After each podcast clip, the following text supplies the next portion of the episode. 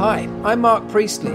After a life spent in the elite environment of the Formula One pit lane learning how to win, this podcast aims to bring that elusive, high performance culture into your daily lives. In this week's episode, we're looking at the power struggles in F1 and beyond, and we're taking a look at the Mercedes and Aston Martin F1 teams and asking is it okay to take a short term step backwards in pursuit of longer term gain? Welcome back to Pit Lane Life Lessons.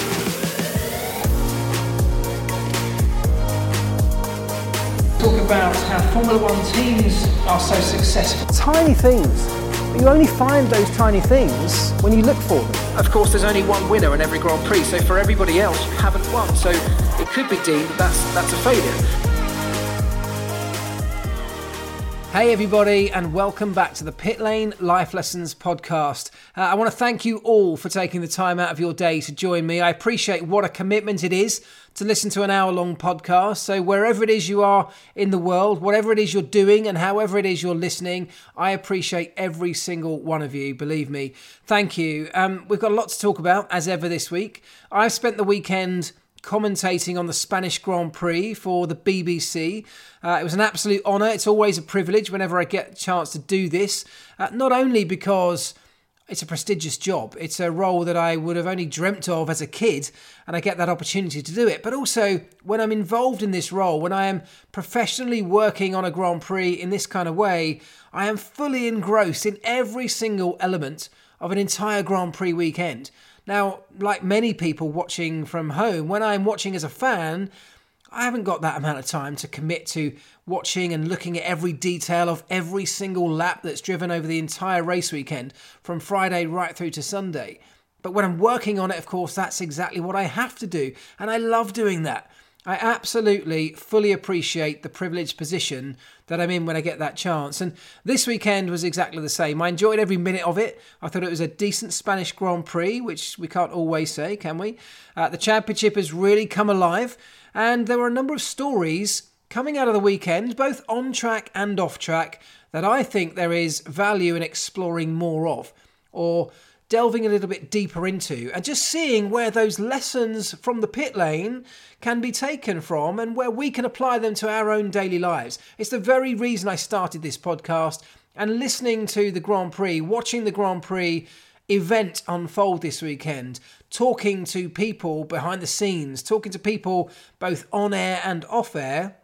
A number of these little stories, some of them deep in the background of this sport, I think have uh, some elements to it that we can extract from the world of F1 and apply to our own daily lives, or at least explore them further.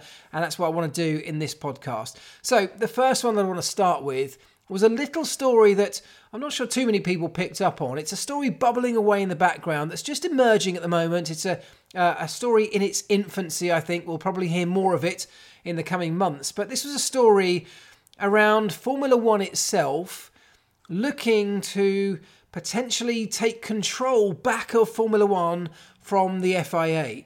Obviously, the way things run right now, the power within this sport is split between the FIA and Formula One. FIA essentially own the sport and they have leased the commercial rights to F1, to Formula One as a company. Owned now, as we know, by Liberty Media. Liberty's job is to try and grow this sport, is to build revenues, to get more eyeballs on the sport, to get into new markets and territories where they can grow it even further. Because ultimately, what they need is a return on their massive investment that they put into this sport a few years ago. They're doing that in all sorts of different ways, but I think one of the areas they're just starting to explore is whether they can actually wrestle full control or a lot more control over this sport than the elements in the commercial rights that they currently have. At the moment, it's the FIA that govern the sport, that run the sport, that produce the rule book that the sport is run from. They have quite a lot of say in lots of different areas around this sport. And I think Formula One, there's a growing feeling in, in Formula One behind the scenes that as part of this massive investment, if they are going to commit their future to Formula One, if they're going to commit a massive amount more investment of time and money in growing the sport even further, they'd like to have an even bigger say on many more elements of how the sport is run in general. That's a story that I think is going to run and run. As I said, it's just in this conversation stage right now, but it's being talked around, uh, talked about around the sport, and uh, we know is definitely a thing, which I think will develop. But the overall crux of that story, the overall message behind that story, is that F1 itself would like a little bit more control or a little bit more power in the sport that they've heavily invested in. And it got me thinking even deeper about this whole idea of influence, power, control.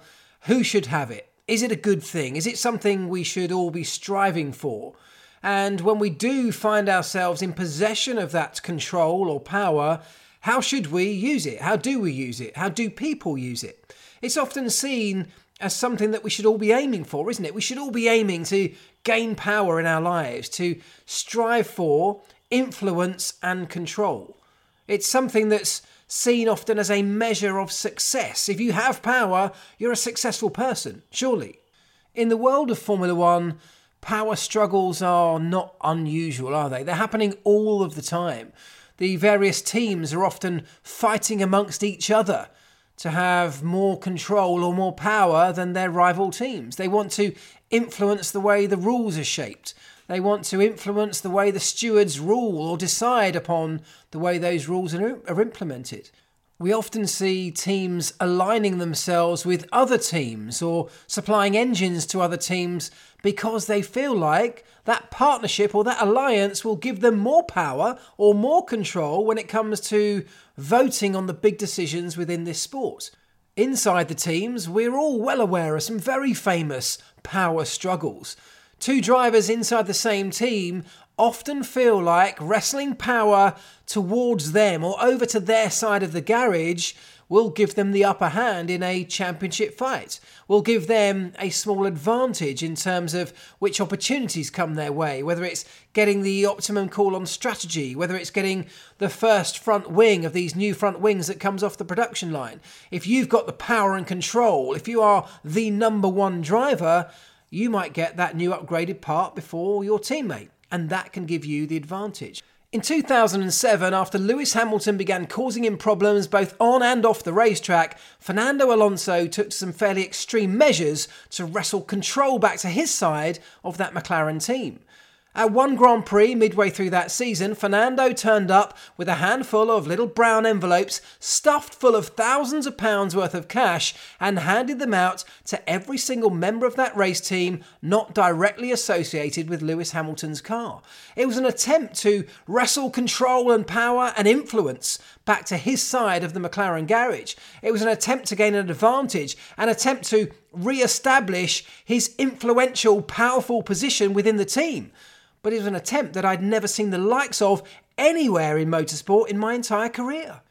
Of course, different drivers have done similar things in different ways, but that seemed a very overt, a very obvious and extreme version of that power struggle that I've been talking about. We know the likes of Michael Schumacher did an incredible job of building a team around him to make sure that he had the power and control. He had it even written into his contract, I'm sure, on many occasions, that he was the number one driver. He was the guy. He was the man who had the power. And anyone else around him, his teammates, had to play second fiddle. He established that control right from day one of working with a big team like Ferrari. So these power struggles are going on all of the time. And if we think about wider world, if we think about our lives, of course it's exactly the same. Every office up and down the country and around the world has power struggles going all the way through it every single day. And that can be from the obvious ones, the boardroom power struggles, people trying to wrestle control of a company. But way further down the tree, it's happening all the time. People jostling for position within a company, trying to climb up the, the ladder of their career, looking for the big promotion or the big pay rise that comes with some more power or some more control. Often people are willing to clamber over other people in the same organization to get that level of control or that level of power that they so desperately seek. And in the wider world of things like social media, we consider influence a measure of success. How many followers do we have on Instagram or Twitter, Facebook, whatever it might be? Because if we've got a big number, that gives us power. It gives us power over all of those people. We can influence those people and then we can sell that influence to other brands as adverts and to bring in revenue streams. We can change the way people think. And that might sound just like a throwaway line from a kid's comic book cartoon, but in reality, of course, that couldn't be truer. That's an incredibly true statement. When we have or find ourselves in a position of power, we also have to take on the responsibility that comes with that. So if we're spending much of our lives fighting for a position of influence or a position of power, a position of control, what are we going to do with it if we finally achieve it? If we go back to that example that I started this conversation with, the idea at its early stages right now, but an idea that Formula One might want to wrestle some control back from the FIA in terms of running this sport, effectively sideline the FIA into a more of a ceremonial position within this sport, something that isn't necessarily anything to do with the day to day running of the sport. Well, that's fine. That may well work out. That may be in the best interest of the sport, but only if Formula One take on the responsibility of having that level of control. Because as things stand, the responsibility for safety lies largely with the FIA. They spent the last 20, 25 years desperately making sure that this sport is as safe as it can be. And they've done a very good job of that because they put safety at the very top of their priority list. It came largely off the back of the deaths of Roland Ratzenberger and, of course, Ayrton Senna back in 1994, and they've made this sport an order of magnitude safer than it was prior to that dark day in May of that particular year. They've done a wonderful job because they took that responsibility incredibly seriously. Now, I'm not suggesting for one moment that if F1 were to take over in its entirety the running of this sport, they would not any longer put safety as a major priority. I'm sure they would. But let's not forget that their biggest influence, their biggest driver, is that they need to turn a profit. They have put billions of dollars into buying this sport. They need to get profit out of that. They need to grow the sport. They need to generate revenues. Could that potentially conflict with the greater responsibility that comes with making sure the sport remains safe. Now, this is entirely hypothetical at this stage, and I'm not suggesting for a moment that Formula One would ever neglect that responsibility. But it's a very clear example that if you did gain that amount of power over a massive sport like this, the responsibility that comes with that power is just as significant. And so the question then arose with me around power in itself? Should we be striving for power? Is power something that we should all be aiming for? Is it a legitimate target in our lives? Should it be? I have this impression, I don't know if this is just me, but I have this impression that powerful people or the sentiment around power often throws up or conjures up images of, of negativity. Or if we think about the movies, it's the evil, powerful guy that's often the baddie in the movies, it's often the underdog that ends up being the unlikely hero that overturns the might and the power and the strength and the control that the evil guy had earlier on in the film. So it throws up negative connotations for me, and it may just be me, but that's my impression of the way we grow up. The way society portrays powerful people is not always in the best light. So, should we even be striving for power? Why do we strive for power if we do? Is it because that power comes with such a level of control? Is it because it may well come with financial benefits in the corporate world, in the working world, as we rise up through an organization, as we become more powerful, rising up the corporate ladder, typically that would come with a greater salary. So, powerful positions are often associated with a giant pay packet with financial recompense that go along with that. But also, I think power has this slightly darker side to it, this twisted, driving, motivating force behind it, where people often just want to have this element of control. I'm sure some people seek power because it may satisfy some egotistical motivations. Others might seek power because earlier in life they felt neglected or overlooked in so many occasions that putting themselves into a powerful position can put right that wrong that was done to them years ago. Some people, I'm sure, will seek powerful positions because it enables them to have their voice heard, to be able to shout louder than those who don't have the power on their side. And that will enable them to force their opinions on others. We see that all the time across social media. But some people, and this is where I wanted to get to in the end with this, some people seek power and use that power, take that responsibility seriously, and use that power for good. And the question I asked myself when I was thinking about what I was going to say in this podcast was well, is striving for power or control or influence, is that always a bad thing? And the answer, of course, is no. The answer is that striving for a powerful position or a position of influence is absolutely a wonderful thing if you put that power and influence to good use, if you take that position of responsibility seriously. Power can be something that can be a force for good if it's in the right hands. Sometimes taking control of a situation might be the right thing to do because others around you simply aren't in control of their own situation, might be struggling to manage a situation. They might be struggling to regain control of their own lives, and they need somebody, maybe a family member, maybe a friend, to step in and take some control for a period of time until they can get themselves back under control themselves. One of the positions in our society that holds more influence than perhaps any other is that of a parent. But of course, it also comes with perhaps more responsibility than any other as well. And I would like to think that most parents would use that influence as a force for good, would use that influence, that control, that power, if that's the way we want to term it, to shape their children, to guide their children, and to set them on a path in life so that when they grow up and find themselves in similarly responsible positions, they know how to use it. They know how to influence others in the right way, to guide their own children through the next stages of their lives. As our children get older, of course, as parents, we begin to gradually relinquish that control that we have over them and hand it over to them. We hope, of course, that in that position of influence that we had in the early stages of their lives, the lessons we taught them, the messages we gave them, will set them up in a position to be able to regain control of their own lives, to keep control of their own lives, to make the right decisions that will keep them remaining in control of their own lives as they move through the really difficult challenges they're inevitably going to face.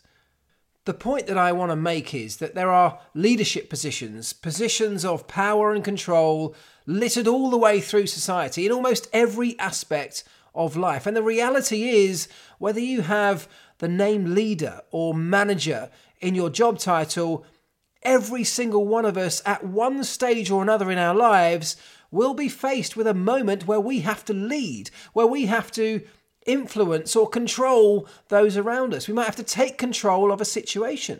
Whether it's something we strive for, whether we crave that power and influence, or whether it's something that we stumble into. Those moments happen all of the time.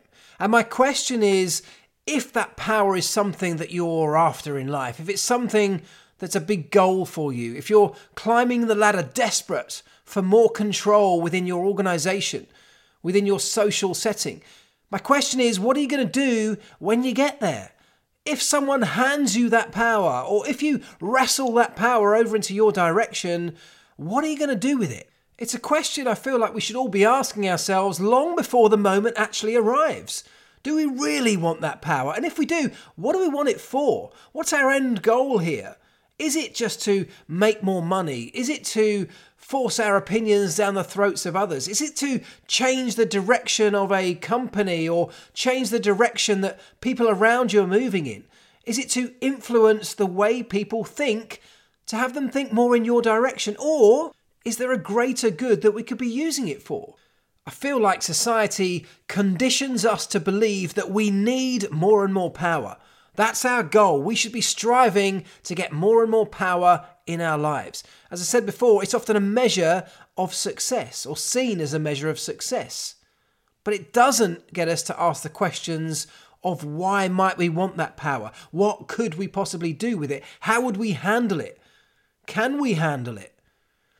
At McLaren, after years of being on the Formula One team as a mechanic and part of the engineering team, moving up through the organisation, all of a sudden I found myself in a position of leadership, in a position where I was now in charge of a team of other mechanics.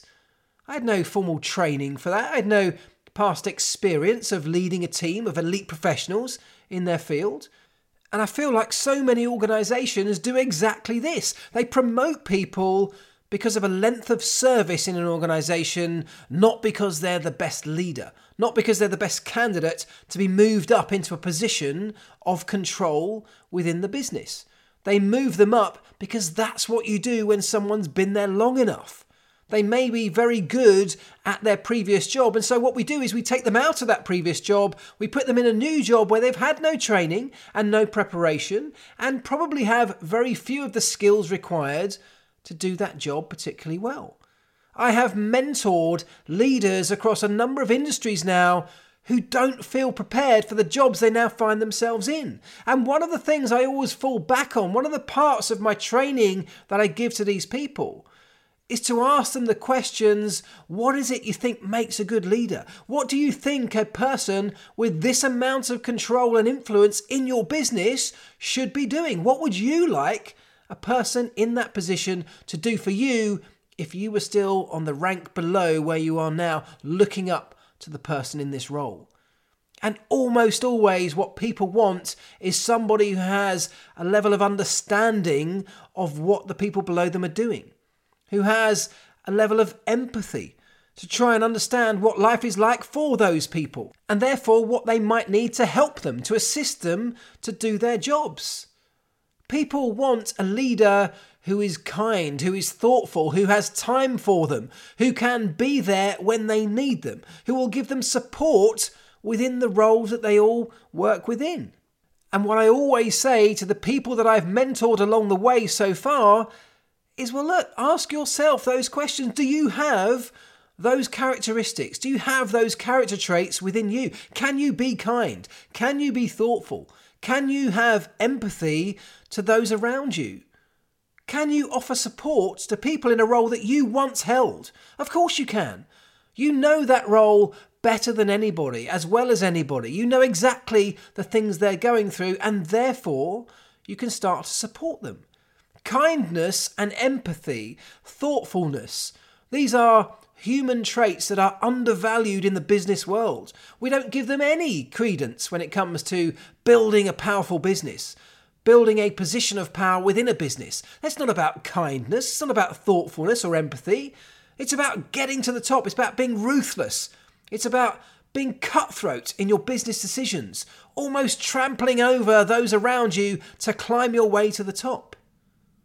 But it isn't like that. Those people make the worst possible leaders because, whilst it may get them to the top very quickly, all it does is hamper the people below them. It stymies what they can produce, what they can achieve, and therefore it holds back what your organization can achieve. Leadership and power should be positions where the kindness traits, the thoughtfulness traits, the empathetic traits of those people that find themselves in those positions can be utilized to their maximum, can be spread to an even greater number of people because you now have a position of influence. If you have millions of followers on social media, think of the good you can do with that power if you utilize those traits of kindness, empathy, thoughtfulness, understanding the kind of things that make a good person, that make a good human, they can also make a really good leader. They are the very finest traits of a leader. And so when I found myself in a position of power at McLaren, unfamiliar territory, where I had spent years working on the cars, all of a sudden I was leading the people working on the cars. I fell back on those traits. I tried to embrace that side of me that I would have wanted a leader above me in an organization to have. Of course, I had the professional skills to go along with that in terms of the specifics of what we do within our business. I'd spent years fine tuning and honing that craft. I know how to make a Formula One car go more quickly. But I also know the people around me, and now in that position, the people beneath me also know how to do that incredibly well. They don't need me to tell them how to do that, they need me to support them in their roles. They need me to enable them to do their roles, to give them the tools, the resource, the support that will enable them to do the very best job they can do. That's what a leader, that's what a person of influence and power and control, particularly in the business world, should absolutely embrace. So, to bring this particular subject towards a close, power is something that has to be respected. The responsibility that comes along with that power needs to be taken seriously.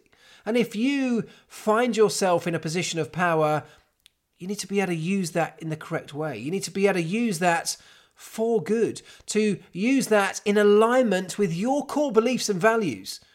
If you are a good person, if you are a kind person, then that power can be a wonderful thing. It can have so much positive influence on the world. If you find yourself suddenly in a position of power, where does your influence in that role come from? What are the leaders that you've worked under in the past? What have they been like? If they have been brutal, if they've ruled with an iron fist, if they fail to show any of those characteristics I was talking about, that doesn't have to be the way that you then lead. Break the cycle. Be the leader you wish you'd had back then. And if you find yourself facing somebody in a position of power or control, in a position of influence somewhere in your life, in a social setting, in social media, in a digital world, or in your organization, or even in your family, if you find yourself with somebody in a position of power who's not treating that responsibly, who's not using that for good or using that in a positive way, but using it in a destructive way. And there are many people like that, unfortunately, around the world. There could be a number of reasons for it. It could be that their only influence in terms of leadership has been a negative force. Maybe they had parents who were abusive, who were negative towards them. Maybe the only leaders they've seen throughout their life building up to the position that they're in today have influenced them in this negative way. And so maybe they now need a bit of support. Maybe they need to see a little bit of love, need to see that there could be a different way. Maybe the non leader in that situation needs to step up and lead just a little bit. Influence in their own small way the person with the leadership title. Just because they have that leadership title doesn't necessarily mean they are perfectly placed to do that job. It doesn't necessarily mean they've been trained to do that job. And perhaps they haven't had the influences throughout their life that have given them the strengths and the skills to enable them to do that job in the way that we would like them to do it, the way that we need them to do it. So, whether or not you feel today like a natural leader or a powerful person, a person that should have power. Ask yourself the question do you actually want that power? Is it something you're craving? But even if it isn't, if you had it, what would you do with it? Because one day, maybe out of the blue, you'll be faced with a situation just like that, where you are in a position of influence, where you are in control of a situation. It might be serious, it might not be, but what would you do? What skills and traits and characteristics do you live your life by, and therefore can you fall back on when that moment arises? Hopefully, it is things like kindness and thoughtfulness. Those traits are valuable in so many walks of our life, people ignore them when it comes to positions of power. And yet we shouldn't. They are the most valuable traits a powerful person can display. Remember that. Think about that because the moment will come at some point. Whether you become a parent, whether you find yourself promoted into a position of control or authority within your business or organization, whether your friends suddenly turn to you to make a big decision, whatever it is, understanding what your true core beliefs are, what your core values are, how it is you want to live your life, what sort of person you want to be. Because the kind of person you want to be is no different from the kind of leader you might want to be. Control and leadership is about taking people, teams, or businesses off in a certain direction, in a direction that you believe is the right one. So before you ask yourself the question, Do I want more power? Is power something I'm striving for? Ask yourself which direction you would go if you finally got it. To know which direction you'd go as a leader, you need to know which direction you want to go as a person. And so that is where the questions should start. Okay, let's move it on to the second topic that I really want to cover in this week's podcast. And this was another story that emerged from the Spanish Grand Prix when the Aston Martin team turned up at Barcelona with a completely different car, an almost B spec car. Now, that's not necessarily unusual, but what was interesting about this one was they turned up with a car that looked in many ways incredibly similar to the Red Bull car, that's one of the class cars of the field. Now, a lot of the details were almost identical, they looked so similar, it was really obvious that this car had taken massive influence from the Red Bull design. And there were question marks about whether people had moved between Red Bull and Aston Martin and did they take those ideas with them? Has there been some kind of dubious transfer of IP? Investigations will be going on at both teams and potentially furthermore at the FIA over the coming weeks and months. But it's not that controversy that I want to talk about. Because as the weekend went on, people started looking at that Aston Martin car and saying, well, okay, when they did this a few years ago under the name of Racing Point, same team, previous life, Racing Points back in uh, a couple of years earlier had sparked the controversy over what was then termed the pink Mercedes. What they did then was they copied the design of the class leading car of the day, which at the time was the Mercedes, and put that design onto their own car. They turned up with a car that looked identical to the previous Mercedes car. And what it did for that team was bring them a considerable amount of performance, a considerable step forward in terms of performance. Maybe, as you'd expect, they'd copied the fastest car on the grid, so you'd imagine that's going to bring them more and more performance by doing so. Well, people think and thought the same thing about Aston Martin. They turn up to Barcelona with what seemed like, at least in part, a copy of one of the fastest cars on the grid, the Red Bull. So surely they were going to take a giant leap forward this weekend. But they didn't. In fact, you could argue they maybe even took a step backwards. Their cars struggled over the weekend, they struggled in terms of the results, they struggled in terms of lap time. The feeling the drivers were getting seemed confusing, and disappointment was the overriding emotion in most part of the weekend. So, why on earth do a team put so much financial resource, time, and energy into copying a car and yet that copy just doesn't work? It sends the team further back down the order than they were when they had their original car for the first few races. The questions have been arising all weekend around this. Have they made a massive error? And the point that I want to make, the reason I wanted to bring this story to the fore in this podcast, and I made this point over the weekend in my commentary for the BBC too, is that this isn't just about Aston Martin turning up to Barcelona and hoping to take a step forward.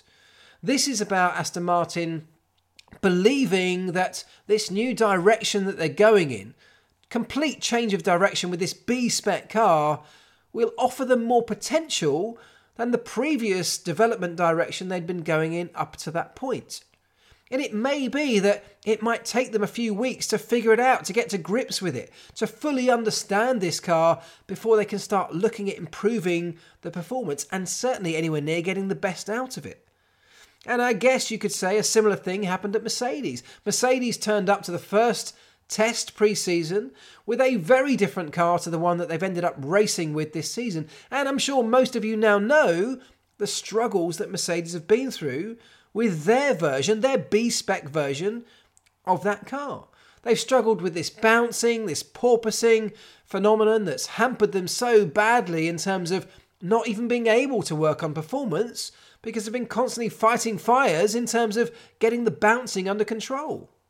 Many people questioned Mercedes after one or two races and saw how badly they were struggling and asked the question well, can't you just go back to the old spec car? Can't you go back to this car that turned up in Barcelona for the very first pre season test and looked at least competitive?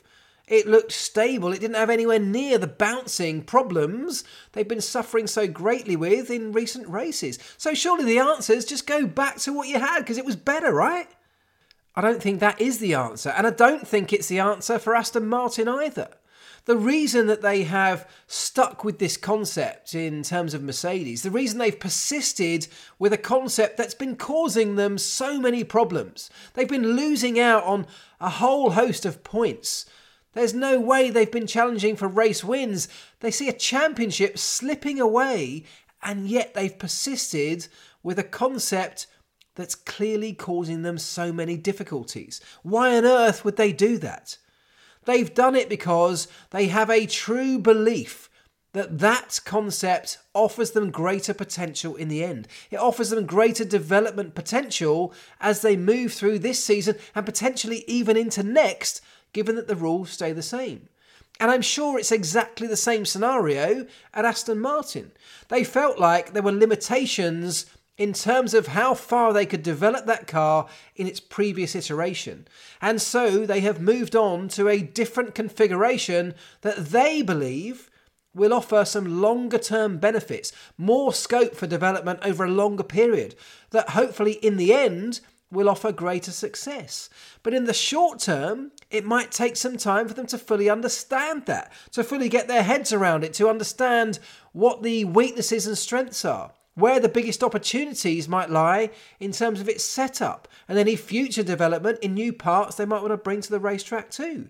Those things do take time, but if you firmly believe that the opportunity lies at the end of that, and the opportunity is greater than the opportunity that you had prior to that, well, then it's a path surely worth following. Some short term pain might be put to one side in pursuit of some longer term gains and potentially some even greater success towards the end of that time.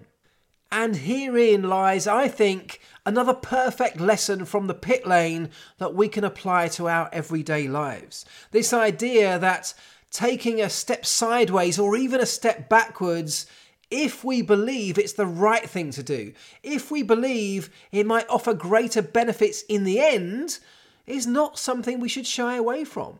We should not necessarily always be looking for the big success right now, today, instant gratification. We've become accustomed to that in our lives. We live in a society that condones that, even supports that. These social media algorithms that so many of us live our lives by absolutely encourage instant gratification. They don't want us to wait. They want us to do it now. They want us to hit the button. They want us to like and follow and subscribe, but you've got to do it now. The world that we live in is often so against taking a longer term view. The political society that we exist within is an exact example of that. Political parties in power, they can't be making decisions because in 10 or 15 years from now we might see some greater benefits of it. Of course, that's what they should be doing, but they don't do that because they're working on a much shorter term basis. Their biggest driver is that they get re elected. So, making a decision that in 10 years' time might relinquish some benefits for wider society, well, that's no good, is it? Because they may not even be in power at that point. They may well have lost an election and be the forgotten heroes by the time we eventually get to see those benefits. Nobody will remember that it was them that did it all that time ago. They've got to think more short term. And I believe that our world that we exist in today is moving more and more in that direction. Whereas these bigger decisions, these longer term decisions, the decisions that could pay out much bigger in the end, are being sidelined for the quicker decisions, the instant decisions that might offer some really quick, short term, but cheap benefits.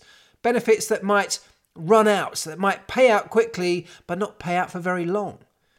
Thinking about this made me want to tell you the story of what happened to me when I first left McLaren. I'd been at McLaren for almost 10 years, a dream job, a dream career, something I dreamt of for many years, even before getting there. And I had achieved that dream. I went through a wonderful time, had an incredible experience, and then we won the World Championship with Lewis Hamilton. And that was after being there for nearly a decade. Now, working in that world, living that life, demands a huge amount of sacrifice on your personal life. And in my personal life, I'd gone through a divorce, I had children that I was no longer living with, and yeah, therefore I was only seeing them at weekends, and yet I was working every weekend. I was away, I was in a different country.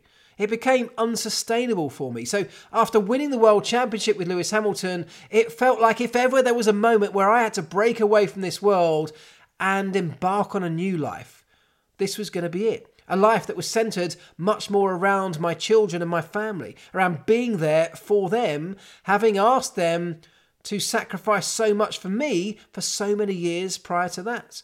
And so I made this big decision, a really tough decision but a decision that I was confident that I was doing for all the right reasons, and I stepped away from the team. And I did that without a major plan in place. I just knew that I couldn't be travelling to the same extent that I'd been doing for so many years because it was going to start to really hurt me and my children in an even greater capacity now that our personal circumstances had changed. And so I left the team. And I left the team, as I said, without a major plan. I had to come up with something, of course, because I had to pay the bills. And so actually, I started a small business just to keep some money coming in. And it did, not very much money, but it kept things ticking over and enabled me to survive. But in the meantime, I still had this burning desire to be involved in this industry that had taken up so much of my life, that I'd become so ingrained in. I was now an expert in the industry of Formula One. I had so much experience and expertise in this industry. I'd fine tuned my craft. I'd grown through an organization to a position of power and influence. I'd gained so much experience along the way, worked with so many unbelievably brilliant people, elite people in every element of that entire business culture in, inside Formula One. And I didn't want to just let that go. I had so much to offer the world of Formula One, I felt I just wasn't sure in what capacity that would be. Because for me, Formula One was all about getting on a plane and travelling to the other side of the world to attend a Grand Prix event. But it began to dawn on me that there's so many other aspects to this industry. I was now watching races as a fan and appreciating the sport from a very different perspective. And one of the things that I began to appreciate very quickly was that whilst the Formula One fans are so passionate, particularly in the UK where I live. They're passionate, they are hungry for the sport, they're knowledgeable about the sport, and they want to know more. And I had so much knowledge, so much understanding, so much expertise and experience of the sport from a totally different perspective than most other fans had. I had a unique perspective within this arena that I was now watching the sport. I'd seen it and been part of it. I'd lived it from the inside, from inside of this secretive, mystical world that I now realised all fans wanted to get access to but couldn't. Well, I could give them that access. I began by writing stories just on a blog, a blog page that I set up myself. There was no finance involved, there was no revenue being generated. I did it because I wanted to share those experiences. I realized my experiences had value to others. And so I started writing away, article after article after article.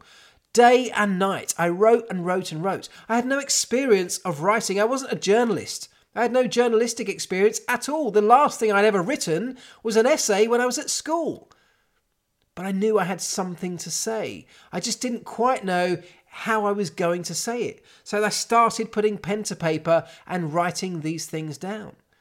Gradually, I began uploading these articles to a website, a blog that I'd set up myself. And then occasionally, I'd start being brave enough to offer some of these articles to magazines, to other websites, just for free to get the stories out there, just so people could get this understanding that I was so privileged to have had.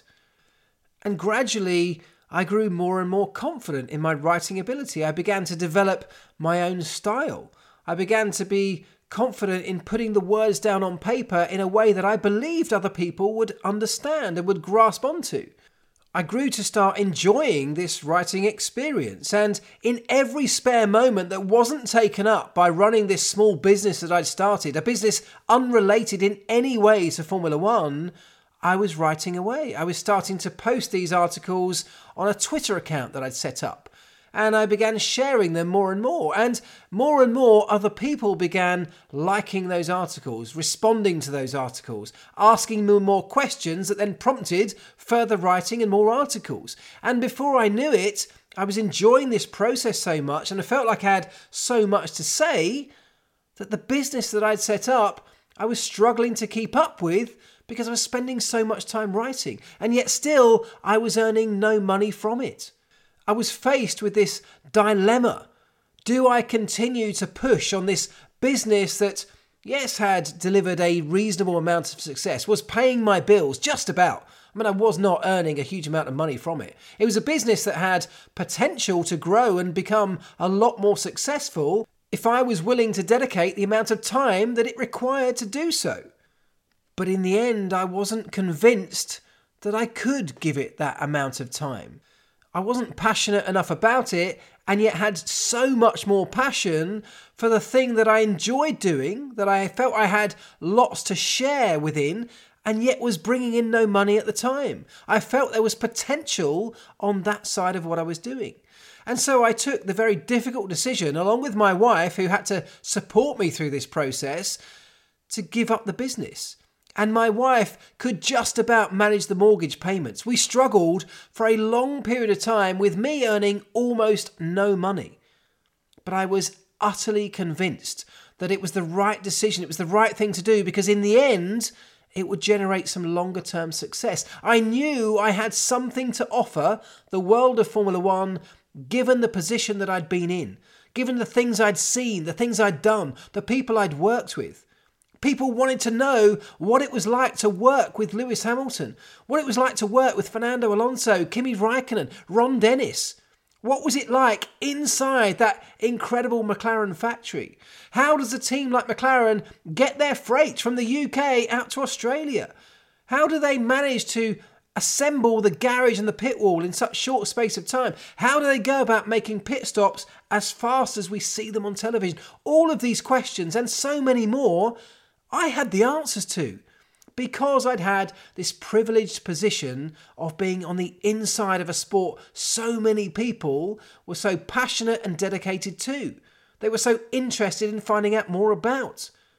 There had to be greater potential for me in pursuing that line of my career development, even though it seemed like a giant step backwards in the short term. Financially, my wife and I and I struggled through that period of time, but we managed. Thanks to her, we managed to keep the mortgage ticking over. We managed to pay the bills.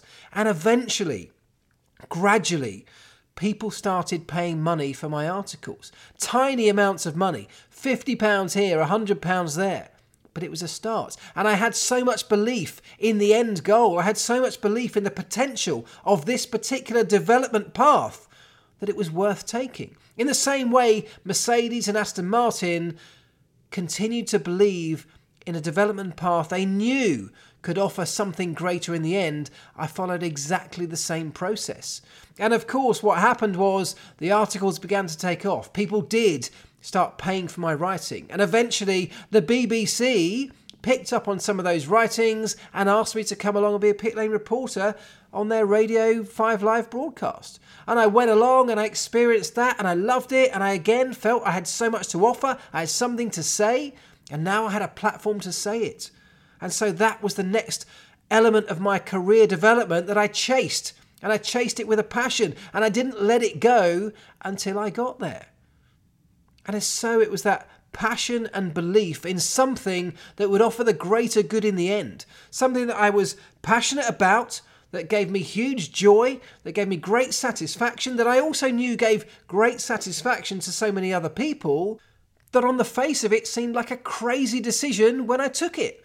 I was stepping away from a business that was bringing in money, to go and take on a new business that was bringing in nothing, that was offering nothing.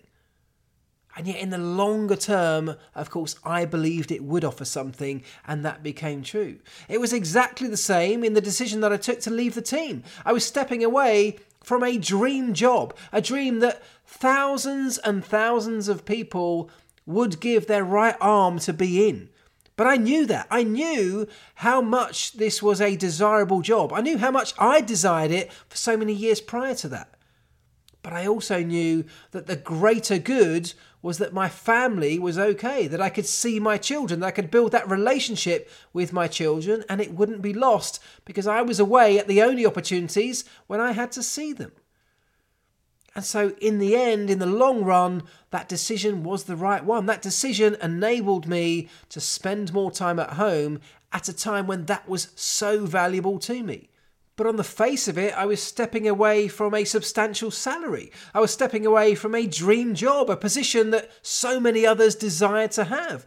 A position that I desired for so long up until the moment I'd got it. A position I'd been utterly grateful for and privileged to be in. But it was the right decision. And because I believed in it so much, I was confident enough to take that tough decision. I was thinking longer term than just today. And that's the very point I'm trying to make here. It is okay to take a sidewards or even backward step if you firmly believe it's the right call for you. Society doesn't allow us to do that very easily. It doesn't encourage us to do that. And so we become reluctant to make those kind of decisions. We frown on other people who make those kind of decisions. The number of people who looked at me, questioned what I was doing. Even at times, my wife questioned, understandably questioned, what I was doing when it came to pursuing this career that in the short term offered no income. That was a tough call. That was a tough conversation that I had to have with Claire. But we had that conversation, we discussed it over time, and once she could see how much belief I had in it being the right call, she backed me all the way. And I'm really pleased she did because obviously now I've developed a second career, still around motorsport, still around Formula One. I'm still sharing my stories, my experiences, my expertise. I've written a book about the whole process. I'm doing a podcast that you're listening to right now based off a career that I had inside that inner sanctum of Formula One's pit lane. A place that I believe offers so much value, offered so much value to me that I pursued a career that didn't even exist for me at that point, that wasn't even visible to me, that I had no experience in. I developed skills that I had never used since my school days in order to try and pursue that career. And eventually, I appreciated or I came to realize that one of the strengths that perhaps I hadn't identified up until that point, for me, I hope, is communication, is being communicative, being able to communicate ideas and experiences, technical solutions, technical concepts of Formula One cars in a way that people who don't necessarily have the expertise and experience that I'm privileged to have are able to understand. That's what I hope I've been able to create this second career out of. And I hope I'm doing a good job of it. I feel like I'm doing a good job of it. Ultimately, I'm enjoying it. And that's probably what I'm most proud of. I am in a career today that stems from the career that I started all of those years ago, a career that I dreamt of in my late teenage years, and I'm still getting a huge amount of enjoyment from a career that is directly linked to that. But it only came about by taking a giant leap backwards, a giant leap off a racing train, not knowing where I was going to land, not having any idea where it might lead me to, but having a firm belief that I was doing the right thing that there was potential at the end of this unknown adventure, a greater potential than the path that I was already existing upon. In the same way that Mercedes stuck firm to their belief that these slim side pods, this updated design that had actually induced a whole number of problems for them, prevented them from being challengers at any of the races we've had so far. They had a firm belief that that concept would offer the greatest advantage in the long term. Once they fully got to grips with it, once they understood it, once they cured some of the problems they found with it, they felt there was a huge amount of untapped potential in that concept that could lead on to the success that they are dreaming of having at some point. A success that I have no doubt they will eventually get to. I imagine the very same thought process is exactly what's going on at Aston Martin after introducing their B spec car that, on the face of it, looks slower, looks like it's taken a step backwards. They're doing it because they believe in its potential. And that was exactly the same as the way I thought about leaving McLaren, a difficult decision, and then about leaving the business that I'd set up to pursue a career that I had no experience in taking a leap of faith because I believed there was potential in there somewhere. I just needed to find a way to unlock it. And I truly believe that having a fear of that unknown future, of that leap of faith, is something that must be holding so many people back. How many people are in a job that doesn't suit them, that they don't enjoy, that causes them problems in their personal lives, that asks so much sacrifice of them for so little reward. How many people are in that situation? How many people dread going to work on a Monday morning and yet have something that they might be able to forge a career out of that they could enjoy? I appreciate it's not always that simple. I was very lucky to have my wife able to keep the mortgage ticking over whilst I embarked on this new career. It wasn't easy. We struggled through that period of time, but we managed to make it work. I bet there's a lot of people out there that could potentially be in a similar situation, that have a passion, that have a set of skills or a set of experiences that could generate future potential, that could generate a new career, a new business. But they need to take the leap of faith to get it started. You don't have to leap off one train before you get onto the next if you have a passion, if you have something you're interested in that brings you joy, that potentially could offer a career lifeline in the future, can you get it started while still keeping your former job, your former career ticking along in the background? Can you be working on that, formulating a plan at weekends or in the evenings? Can you start putting ideas down on paper? If it's something along the lines of what I did, can you start writing articles in the evenings? Do it on your lunch break. Do it over the weekends. Find some time, get up a bit early to start that ball rolling. Unless you start it, you can never, ever possibly hope to unlock the potential of whatever idea you have floating around in the back of your mind. And what you don't want to do is get to a point in your life where it becomes too late, where you start asking yourself the question, what would have happened if I'd just given it a go? where you may have spent years in a job that you didn't enjoy, that didn't give you fulfillment, that didn't get the most out of you. And yet you had these ideas in the back of your mind that offered so much greater potential, and yet you didn't act on them. Don't let yourself get to that point. The first step to exploring a new idea is taking the decision to go and explore that idea. And it doesn't have to be at the expense of your existing career at this stage. They can overlap with each other until a point where you realize there is potential in it. If you fully believe there's a potential in it that could offer something greater further down the line, maybe don't be too afraid of taking a step sideways, even taking a step backwards. Because the greater potential is something that could offer so much more value do you want to spend the next 20 years of your life in a job, in a relationship, in a situation that leaves you every week unfulfilled, even feeling miserable? Or do you want to take that decision to start exploring an idea that you've got that could potentially offer so much more potential in the long run? Enabling you to enjoy those next 20 years to an incredible level, to a much more fulfilling level to a level that enables you to look back when you get to the end of that period without the regrets of having not taken that initial decision today. Only you truly know your potential, so have a think about it. Start the process by just giving some time to give it a thought.